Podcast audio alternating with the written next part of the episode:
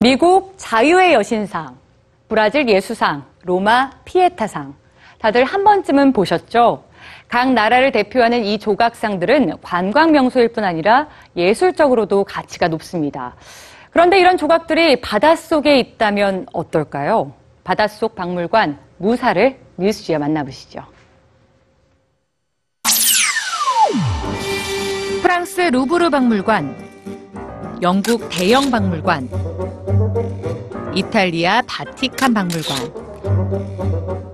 우리는 박물관을 통해 역사를 배우고 수많은 예술을 접합니다. 그런데 여기 아무나 들어갈 수 없는 기이한 박물관이 있습니다. 이곳을 방문하려면 꼭 필요한 것이 있다는데요. 바로 다이빙 실력입니다. 멕시코 칸쿤에 위치한 세계 최대의 수중 박물관 무사. 바닷속 박물관이라니 정말 신기한데요. 다양한 바다 생물들을 만날 수 있는 곳일까요?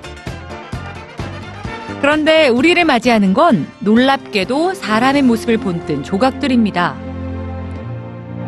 무기력하게 TV를 보는 남자부터 집과 차, 각자의 모습으로 서 있는 군중들까지 이 수중 박물관을 만든 사람은 영국의 조각가 제이슨 테일러인데요.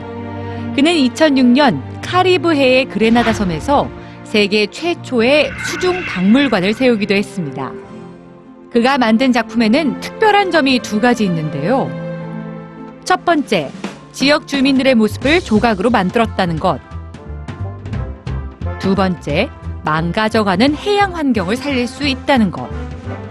제이슨은 주민들과의 소통을 통해 그들의 얼굴과 생활 모습을 본떠 조각을 만들었고, 덕분에 그의 작품은 비슷한 얼굴 하나 없이 생생한 느낌을 안겨줍니다. 그리고 그의 조각들은 해양 환경을 복구시키는데 큰 도움이 되고 있는데요. 전문가들은 2050년이면 환경 오염으로 산호초의 대부분이 멸종될 것이라고 예측했습니다. 매년 많은 관광객들이 스노클링을 즐기는 멕시코 해안은 산호초와 바다 생물의 피해가 더 큰 지역인데요. 그래서 제이슨은 조각에 사용되는 시멘트의 산도와 질감까지 조절해 산호초가 살 수 있는 최적의 환경을 만들어냈습니다.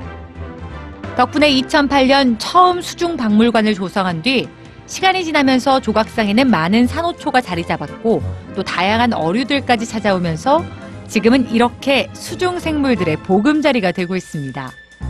그 모습을 보기 위해 찾아오는 관광객까지 늘면서 지역 경제 활성화에도 톡톡히 도움이 되고 있는데요. 인공과 자연이 어우러져 아름다움을 선사하는 이곳. 수중 박물관이 더 가치 있는 이유는 사람의 힘만으로 만들어진 게 아니기 때문이겠죠. 자연의 힘이 더해져 완성된 이 조각들은 우리에게 이렇게 말하고 있습니다. 자연을 함께 생각하며 살아달라고 말이죠.